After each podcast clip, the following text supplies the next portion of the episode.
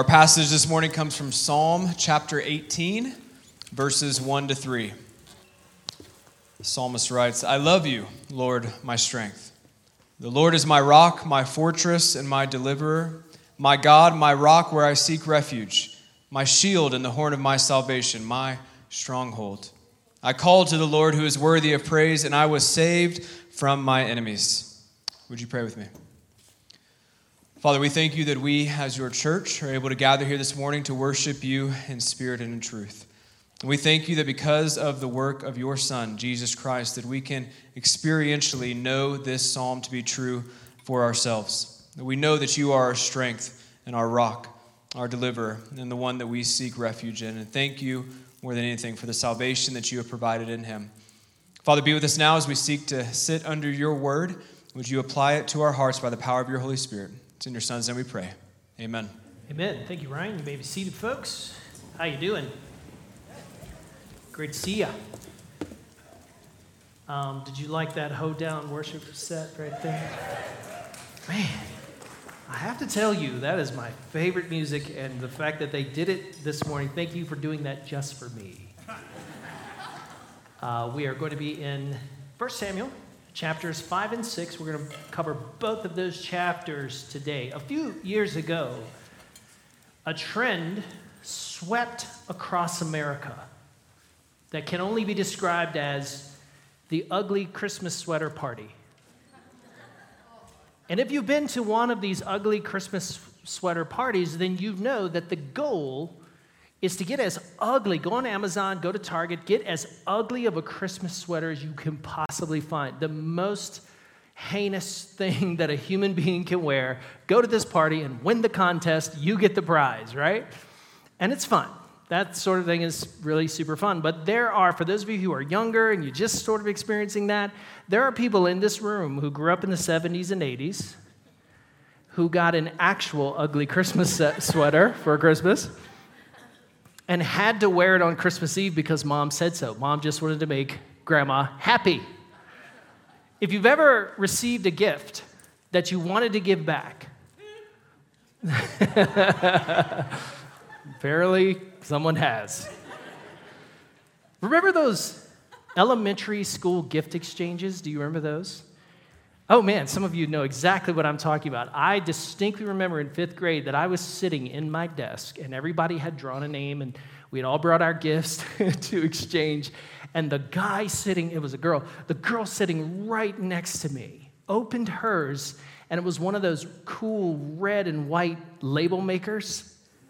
Like in the 70s, that was a big deal, right? Like we didn't have technology, we just had you know, me- mechanical things. And so I thought that is so amazing. And then people around me start opening these fantastic gifts. And there on my desk is this little brick shaped thing, and I can't wait to open it. And so I tear it open, and I've never been more disappointed because there is a mashed brick shaped fruitcake. You know what I mean? Like one of those old 70s mail order uh, fruitcakes which, by the way, was neither fruit nor cake. It didn't have either one of those in it. I looked this up because I kind of went down the fruitcake rabbit hole.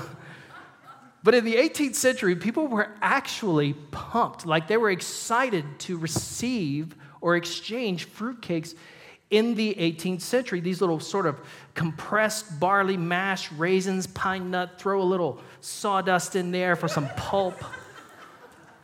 And it makes you wonder if people were excited about that, how bad your diet would have to be if your annual highlight was fruitcake. There's actually a theory, this is no kidding, there is a theory that there is only ever been one fruitcake invented and that it's just been passed around since the 1700s. I read that on the internet. That has to be true. And if you don't mind, I'll just get one more thing off my chest about fruitcake. when I was growing up in the 70s, if someone said to you, Here's your Christmas present, fruitcake, they were basically saying to you, Merry Christmas, I don't really like you. So if you've ever received something that you wish you could give back, then you know what the Philistines are experiencing in this text today. Because no sooner do they get the ark than they want to regift it. And today's text is a sobering warning to avoid false worship. Our main thought today is that the Philistines and the people of Beth Shemesh, and that, those are Israelites in Beth Shemesh. They learn the consequences of false religion, and through their lessons, you and I learn the importance of what it means to actually glorify God in our worship. And that's what we're going to look at today. In chapter 5, the story starts out, frankly, just comically. In fact, were it not for the tragedy of it, the whole story is kind of comical. But essentially, what they do, as we learned last week, they beat the Israelites. I mean, they killed 30,000 infantrymen, 30,000 soldiers. And then they hauled off the ark to Ashdod, a capital city of Philistia, and then put this sacred object, this ark, in their temple next to their statue, the god Dagon, right? So they do this. Now, when they come back in the morning, Dagon has toppled over face down in front of the ark. Now, you have to understand for the Philistines, this is, this is a bad omen. This is bad because they knew no one was in that temple sanctuary. So they pick it up, they haul it back and put it on its pedestal, put it on its place. The next morning they come, Dagon has fallen again, except this time Dagon's arms and head are broken off.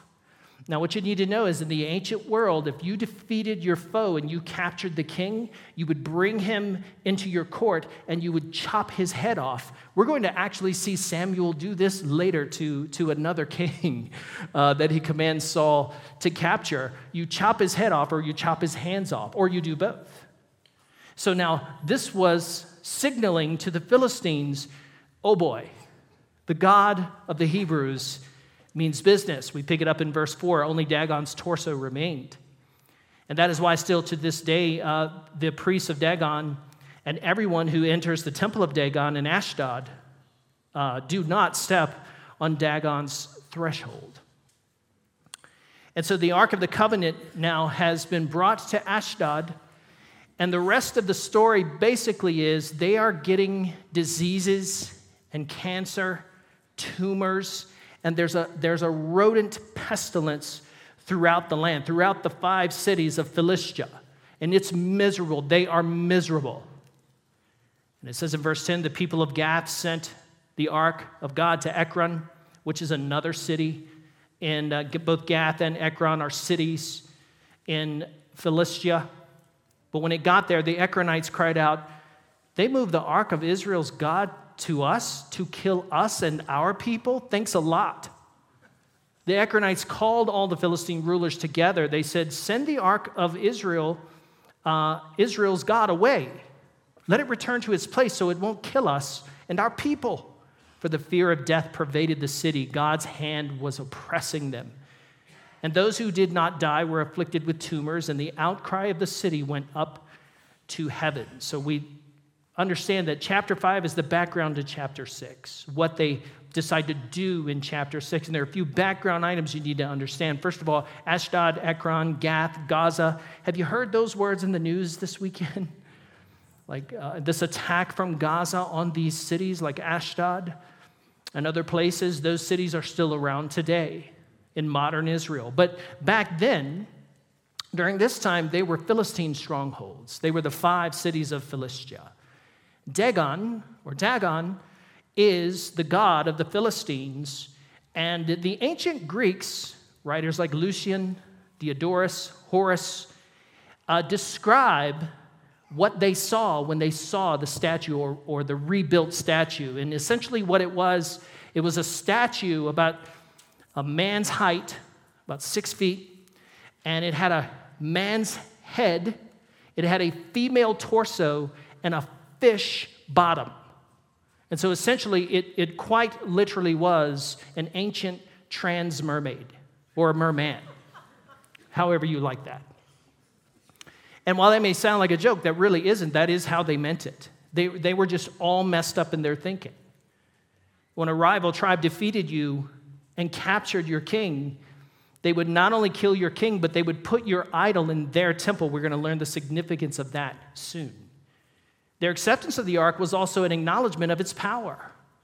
Remember last week when the ark came by processional into Israelites' camp and there was such shouting and hollering and excitement in the camp? And the Philistines heard it from a ways away and they said, A God has entered the camp. And that's how they thought. They thought that gods inhabited objects. And so now they have brought this object into their temple that recognizes the power of the object. They recognize that the Hebrew God has power. And now what they want to do is add the Hebrew God's power to their own. They placed it next to Dagon's statue. And this was a way of saying this Hebrew God and his object is now in subservience to our God. The next chapter, in chapter 6, we see how they resolve it. After seven long, punishing months of misery, they finally come to their satraps and their diviners and they ask their wise men, What should we do? What do we do about this? And here was their answer, chapter 6, verse 3. They replied, the, the diviners replied, If you send the ark of Israel God's way, of God away, do not send it without an offering. Send, it, send back a guilt offering, and you will be healed. Then the reason his hand hasn't been removed from you will be revealed. Now, what are they talking about here with the guilt offering? In the ancient world, you offered a deity a trespass offering or a guilt offering in order to appease his anger and his wrath. And that's how they're interpreting God right now. And that guilt offering had to have a couple of things. First of all, that offering had to be costly. It had to be costly. It had to cost you something, which is why they come up with this idea about the gold tumors and mice, right?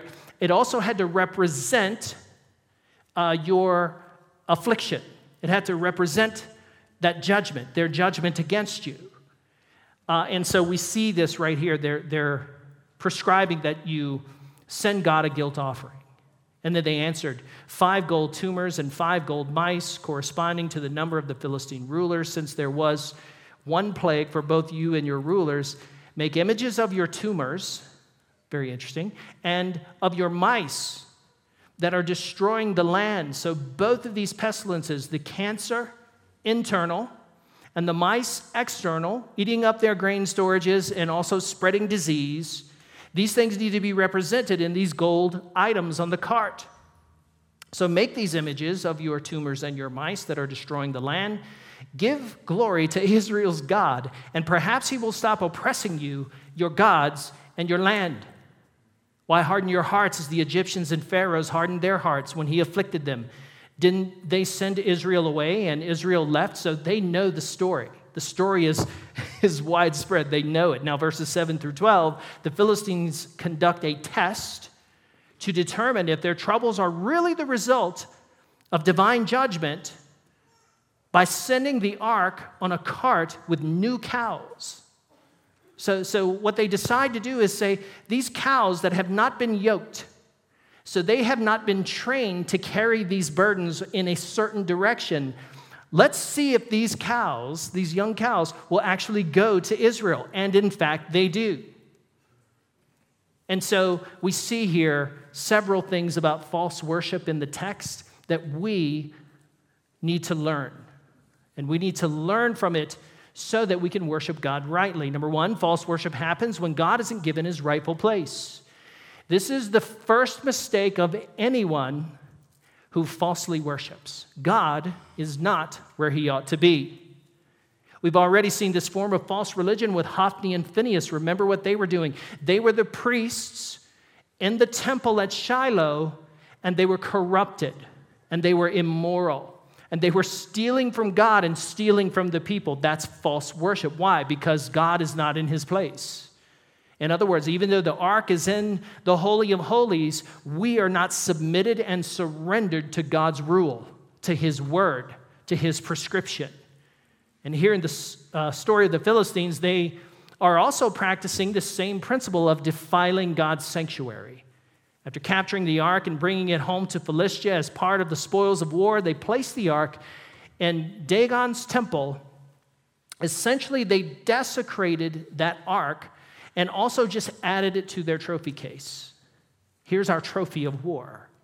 How so? Understand that idolatry is first and foremost an act of irreverence and lack of acknowledgement. That's what it is. Whatever form it takes, idolatry is irreverence. It's a failing to revere God, and it's a failing to acknowledge God's place. What does it mean to glorify God? What does it mean for you to glorify God in your life?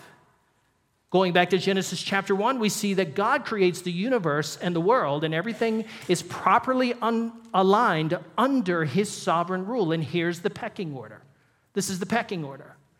God, Creator God, who is before all things and above all things, creates the world. He runs the world, He's the sovereign king. God has two image bearers, male and female. He made them, put them in the garden those image bearers, those human beings, they are a royal priesthood. Now, the royal piece of it has to do with their dominion vocation. He sends them out into the world to take dominion over the world, both of them. It's their vocation. But they also are called uh, imagers.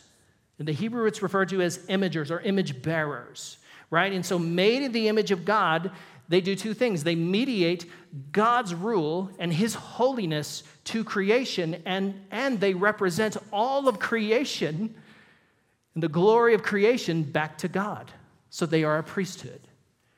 And so here you have God, the sovereign king, the high king, the holy king, his royal priesthood, human beings made in his image, and then everything else under them all of creation, all of the creaturely things in his world, okay? So that's the right order. And what is sin? Sin is disorder. Sin is interrupting that order. And that's what you're seeing in this text. The ark is not where it ought to be, it's not in the right temple, it's not in the place where it should be. And so these people are just not revering God. They are just not acknowledging his rightful place. Understand that irreverence is failing to honor God or to acknowledge his place in the universe, but it's also failing to revere him and make sure that God is sovereign over my personal life. And this requires a certain sobriety and alertness in our thinking. We must ever be cognizant and aware of God's rightful place in our lives. We lack urgency and alertness in our worship when we just take God and put him in our trophy case along with all of our other achievements or interests or goals, which is the opposite of what it means to fear the Lord. What does it mean to fear the Lord? Well, this is the opposite it's an irreverence which diminishes his importance. So, failure to acknowledge God's supremacy, failing to acknowledge God's supremacy, the Philistines placed the ark in the temple of Dagon where it should not be. Let me give you a solid takeaway on this in terms of a principle. We live for his glory by realigning ourselves under his sovereign rule. This is how we glorify God. This is how we live for his glory by realigning ourselves under his word under His truth, under His rule. Listen, every problem that I have ever faced in my life, every problem that I have ever had, is because of this right here. It is, it is either caused by or exacerbated by the fact that God is not where He ought to be in my life. I am not acknowledging him as sovereign Lord in control of my situation, and I am failing to live according to his prescription. And the Philistines thought that they could just add Yahweh to the rest of their gods, the God of Israel, to their trophy wall, that the God of the universe would be in service to their personal aspirations. Number two, false worship seeks to manipulate God's power for personal gain. So, if the first principle of false worship has to do with God not being in his rightful place, the second principle has to do with manipulating his power for our ends, toward our personal goals. Now, as a Christian, it is vitally important that we understand not only the pecking order and where God belongs in it, He is before all things and He is above all things. We must understand that, but it's also vitally important that we understand that living For him is our goal. Who is living for whom? Is God living for me and my ambitions, or am I living for his? I'm going to give you a couple of passages that I want you to memorize. I want you to memorize at least where they are. Ephesians 1 4 through 6. This is what Paul said. He said, For he chose us in him before the foundation of the world to be holy and blameless in love before him. He predestined us to be adopted as sons through Jesus Christ for himself, according to the good pleasure of his will, to the praise of his glorious grace that he lavished on us in the beloved one, that is Christ. Look carefully at those words. Do we choose God or did God choose us? Do we bring God before us to serve us, or are we being summoned before God to serve Him as blameless and holy worshipers? Did He predestine us to be fully sufficient in ourselves so that we might live for ourselves? Or did He predestine us to be adopted as His own children for Himself? I, is my Christian faith the result of my desire so that I can live for my pleasure? Or have I been chosen in accordance with His good pleasure and will? Do I find my satisfaction, as we sang in that song, in Christ, in the Lord, in His pleasure, in His will? Am I living for my glory, all the blessings in the heavenly realms? Now, listen, if you read Ephesians chapter 1, this is what you're going to discover that God has blessed us in the heavenly realms with every spiritual blessing. Now, I don't really know what Paul is talking about there, but that sounds great, doesn't it? It sounds exciting. It sounds wonderful. It sounds like a wonderful thing to inherit. So, listen, God is for you, God loves you, and God is for the elect, He is for His people. But we are called to live for His glory and His good pleasure. Let me give you another passage that really encapsulates this in one sentence Romans 11 36. Just remember where this is. It says, For from him and through him and to him are all things. To him be the glory forever. Amen. What is this passage saying? What's the workflow? Everything that is good that God brings into our life comes from God, it doesn't come from me. This is what it means to acknowledge God's glory, to glorify Him by acknowledging Him. And it doesn't just come from God, it comes through God. He's the means, He's the instrumentation through which He delivers His blessing to us. It comes from Him, through Him, and ultimately, everything that comes into my life is ultimately to Him. It is brought in glory to God. And so, whenever I understand that God has called me and He has chosen me, and that every blessing in my life is because of Him and through Him and unto Him, and I begin to live for His glory, and my life is fundamentally oriented around that truth, honestly, it will change the way you live. It changes the way we think about life. Helpful, helpful application principle is stop inviting God into your story. Stop inviting God into your story. Understand that you've been summoned You've been brought and invited and introduced into His story, His story of redeeming the world, His story that is unfolding until the end. I can't tell you how many times people have come into my office before they get baptized and sat and told me their testimony. And I say, I want to hear, what is your testimony of the gospel? And I've heard this over the years many, many times. Listen, I, I just realized that I just need something in my life and that I just need to bring God into my life. It's like, well, I'm very glad that you realize that you needed God into your life. But, friend, that is not the gospel. The gospel is not about you adding God to all your other stuff, your interests, your goals, your problems. The gospel is that God has called us to surrender and submit to his truth, that Jesus died for us on the cross. God has not God has no interest in, in entering your story. Your life and your story is part of His story.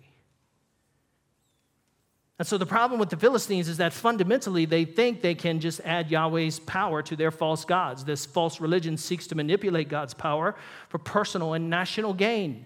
And they are learning the hard way. The God of Israel, the God of the universe, is unemployable.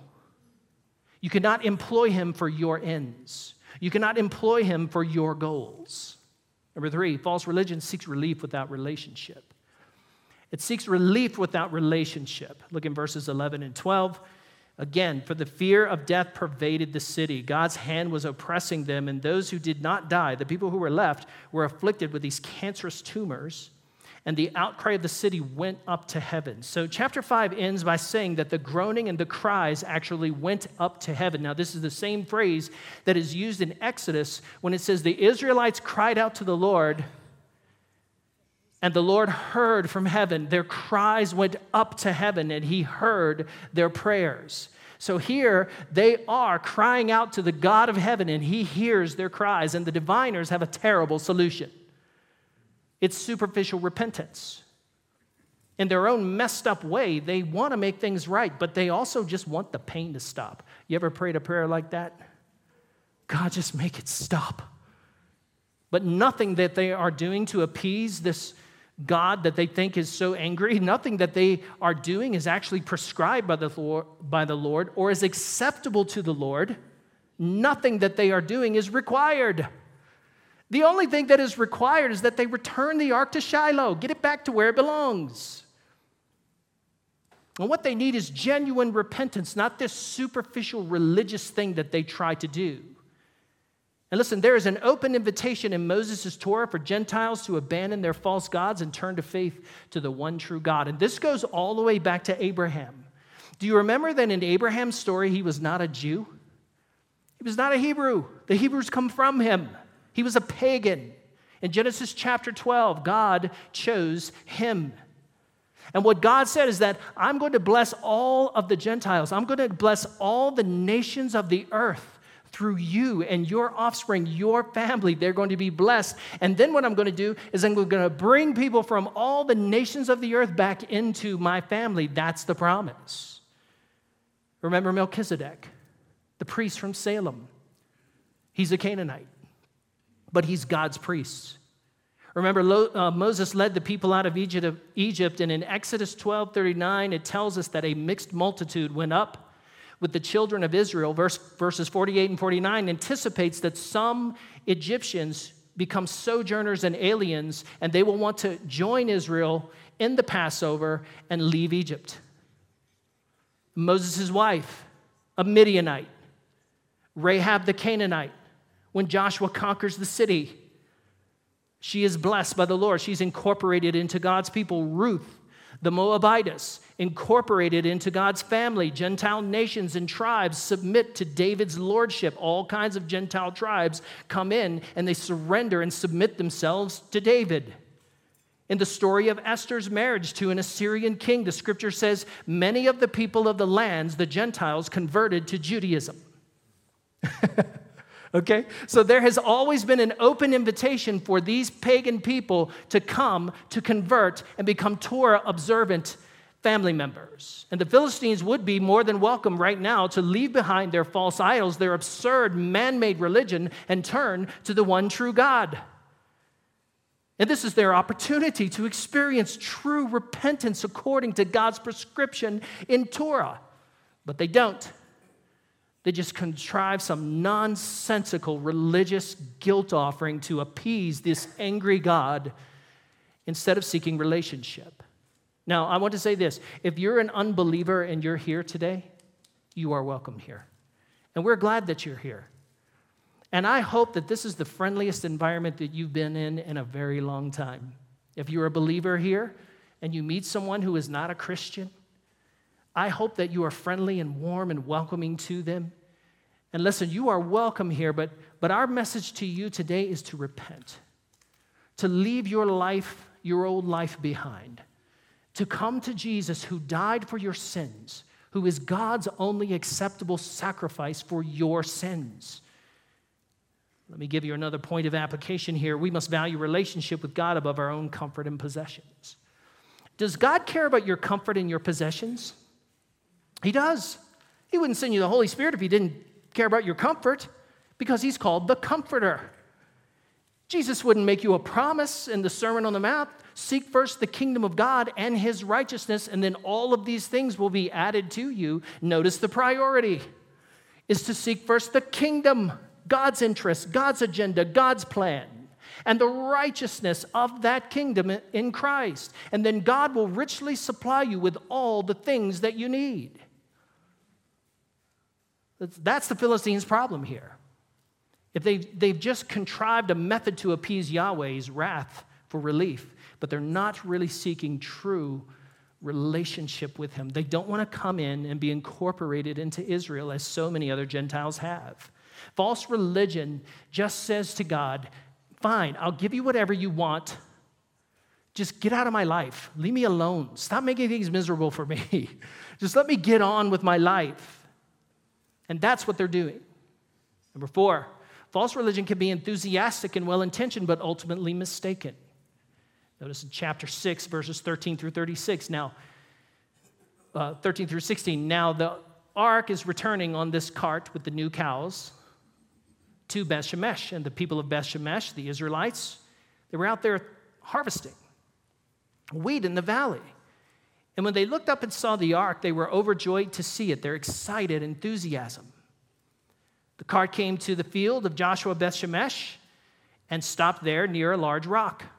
The people of the city chopped up the cart and offered the cows. They killed the cows as a burnt offering to the Lord.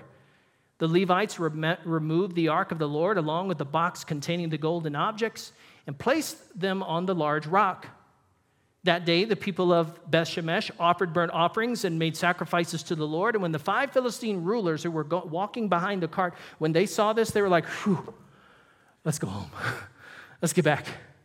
Maybe things will get better. Problem solved, right? Not so much. We might first be tempted to think, what's the big deal here? They have all the elements they need for a good, raucous worship service. They've got everything. They've got cows, brand new, like young cows they can slaughter and sacrifice to the Lord. They have this cart, it's a brand new cart. They just can chop it up and use it as the fire for the sacrifice. They also have this natural flat stone there that they can use, which archaeologists have found, by the way. They have this large flat stone that they can use in the offering to the Lord. They also have Levites who live in their city. And so instead of having to travel to Shiloh, they can just do the sacrifice right there. And you would think, what's wrong with all of this? We'll see what happens next. Verses 19 through 21 God struck down the people of Beth Shemesh because they looked inside the ark of the Lord. He struck down 70 people. These are Israelites. The people mourned because the Lord struck them with a great slaughter. The people of Beth Shemesh asked, Who is able to stand in the presence of the Lord, this holy God? To whom should the ark go? Where should, where should it go to from here? And they sent messengers to the residents of Kiriath Jearim, saying, The Philistines have returned the ark of, of the covenant to the Lord. Now come down here and please get it. Nobody wants this ark in their town because it keeps killing people. And so the answer to the question, their question, who can stand in the presence of the Lord, this holy God, should be obvious by now. Samuel can. That's who. Because he is the man who can stand before the ark and give the prescribed sacrifices in Shiloh that God has required.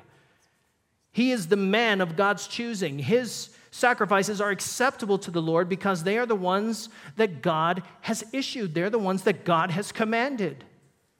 And he is a faithful man. Unlike the previous priestly family, Samuel is faithful. His inner life matches his public profession. And what the Beth Shemites are doing here, technically speaking, according to Leviticus, is just as unauthorized as what the Philistines were doing. They're both unauthorized. And so, in their curiosity, they make the mistake of treating the sacred object that represents God's presence flippantly, casually, commonly. And they made the mistake of thinking that their enthusiasm and their efforts, like their excitement over this sacrifice, would replace God's authoritative prescription for worship, and it didn't. You know, in the Christian life, I wonder how much of what is happening in our churches in America today I wonder how much of what is going on in our churches today is just Beth Shemesh worship. Honestly, it's well intentioned, maybe even really enthusiastic and eager, very active, lots of things going on. But I just wonder how much of what is happening in churches today is just worship that God doesn't accept. I've been in, I've been in church services like this. I, I don't mean to rant. I, I, I really don't want to come across as cranky and fault finding here. I have friends, I have cordial relationships with friends who lead these kinds of churches, so have good dialogue. It's not that. It's just I've been in worship services, folks, lots of them, that are exciting and loud and enthusiastic and very well intentioned, very sincere. And if you look at all the songs that were sung, not a one of them sung about God. They just don't talk about God. They talk about how God makes me feel. And that kind of worship, I think God doesn't accept. I think it's really subpar. I've been in congregations, I've been in churches more than you might imagine where everyone in the church service, at least at one point in the service, just starts speaking simultaneously, either speaking out in tongues or prophecies or shouting at the devil, binding the devil. I've been in these environments where I, as a young Christian, would stand there and see this chaos, this mess, and think to myself, Am I the only person here that's read 1 Corinthians 12 through 14? Because in 1 Corinthians chapter 12, Paul says, use your spiritual gifts. God has allotted all kinds of spiritual gifts to all kinds of different people. It takes all kinds in the body of Christ. But when you come together, you're coming together as one unified body, lifting one voice and one heart and one mind to the Lord in worship. And your worship is to be in dec- decent, done decently and in order. And your worship is to be Yes, spirit filled, and yes, using spiritual gifts, but make sure that it's orderly. Why is that so important to Paul? Because Paul is a Jew. Paul knows Genesis 1 through 3, and he knows what the problem is. The problem is, is that sin has disrupted God's order. And when you come into church, if you come into an environment that is just disorderly and messy and chaotic, that is not honoring the God of order, the God who reigns supreme who is before all and above all. Uh, years ago in the 2020 pandemic, remember that? The word that shall not be named, the virus that shall not be spoken of. Actually, accelerated church, tr- churches trying to lean into cyber church, lean into live stream church. And I don't know if you knew this, but lots of churches were thinking maybe that's the new thing. Like that's the way in which church is in the future. And then you have these leadership gurus, these geniuses who were telling church leaders that's what you should do. You should start cyber congregations. And you can go on people's websites right now. I could show you churches where you go on their website and it says live church or cyber church. And I'm here to tell you that is an oxymoron. That is nonsense. That's like saying I'm a married bachelor. That's like saying I found a round square. no, there's no such thing. The word itself, the phrase itself, is incoherent. A church in the New Testament, it comes from the word ekklesia. It's two Greek words ek, which means out of, and kaleo, or klesia, which means called.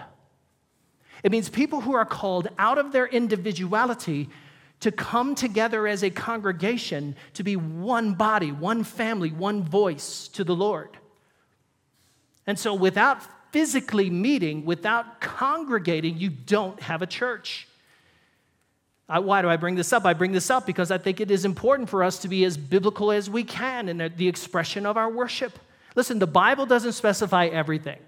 If you go down next week to that Lutheran church on the corner, some of you came from there they will have a very different order of service, somewhat different, right? But what is that church going to do? They're still going to prioritize the word, if it is a church, a gospel preaching church, the word in preaching, teaching, and singing. Those are the things that God has called us to gather around the word, the table, the tank, the fellowship, the not forsaking of ourselves together, to gather and the prayers. Last but not least, we gather to pray so that we could follow God's will and accomplish His purpose and do what He wants to do in His power to do His work. And prayer reminds us that we are not here to do our will in our power for our purposes. Prayer reminds us of our vulnerability. That's why five times in this worship service we, we publicly pray. We lead you in prayer because it reminds us of the God who is above us, who is before all things and above all things. And it reminds us of the God to whom we give glory. So, as important as they are, passionate worship, sincere praise is no substitute for prescribed worship.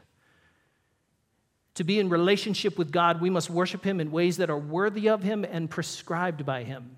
And so, as a body, every gospel preaching church has to look at the word and ask are we being as close in terms of what the Bible requires of us, what the Bible commands, and what it would commend as we can be? So let's wrap it up.